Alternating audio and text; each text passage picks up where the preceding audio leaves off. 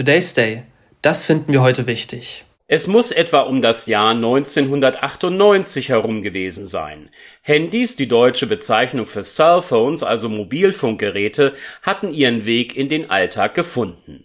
Sie waren schnell recht handlich geworden, die Zeiten der Telefonknochen der ersten Generation in ihren Plastikkoffern bereits Vergangenheit.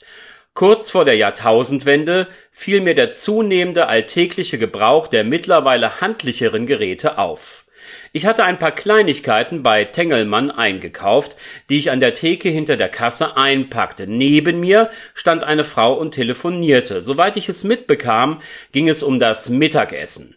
Ich dachte, wie kann man denn so viel Geld für einen so irrelevanten Anlass ausgeben und hatte dabei die damals noch horrenden Gesprächsgebühren im Sinn. So etwas brauchst du nicht, dachte ich mir. Im Dezember des gleichen Jahres kaufte ich mein erstes Siemens-Handy.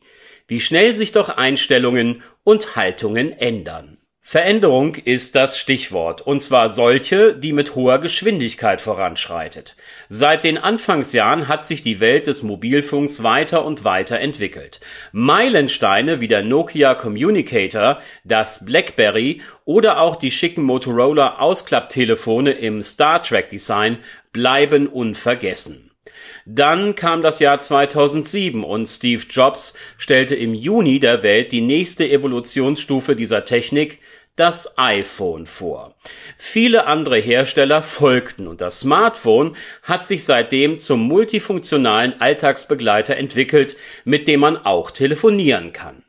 Innovation folgte auf Innovation.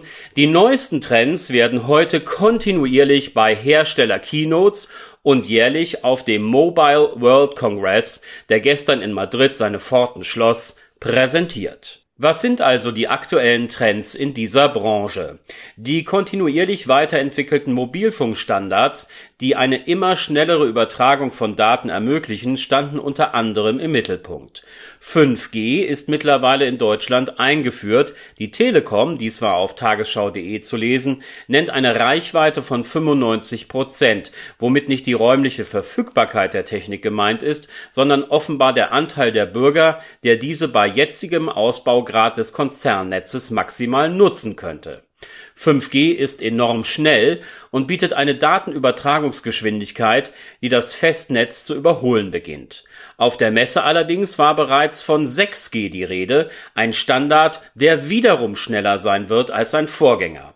Nützliches Extra, man kann hier Satelliten in die Kommunikation einbinden, was den Nutzer unabhängiger vom Mobilfunknetz macht alles, was es dafür braucht, ist ein kleiner Anhänger, den dessen Besitzer mit sich führen und der auch unabhängig vom Handy einen Notruf versenden kann. Nachhaltigkeit ist in aller Munde und hat auch längst die Elektronikbranche erreicht.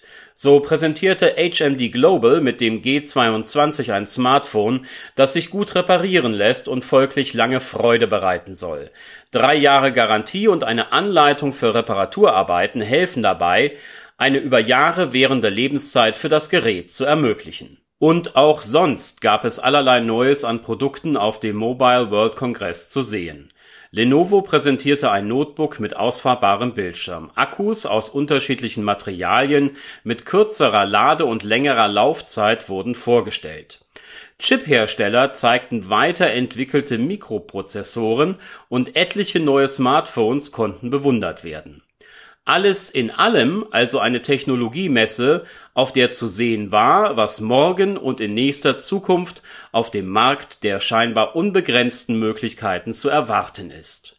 Welche Technologien langfristigen wirtschaftlichen Erfolg versprechen und in unsere Endgeräte und deren Umfeld Einzug halten, wird sich wie immer am Markt entscheiden. Und ich? Nun, mit meinem aktuellen Telefon bin ich über die Maßen zufrieden, aber wenn der Hersteller meiner Wahl in die Nachfolgemodelle die eine oder andere für mich nutzbringende Technik zusätzlich implementiert, werde ich wahrscheinlich nicht widerstehen können.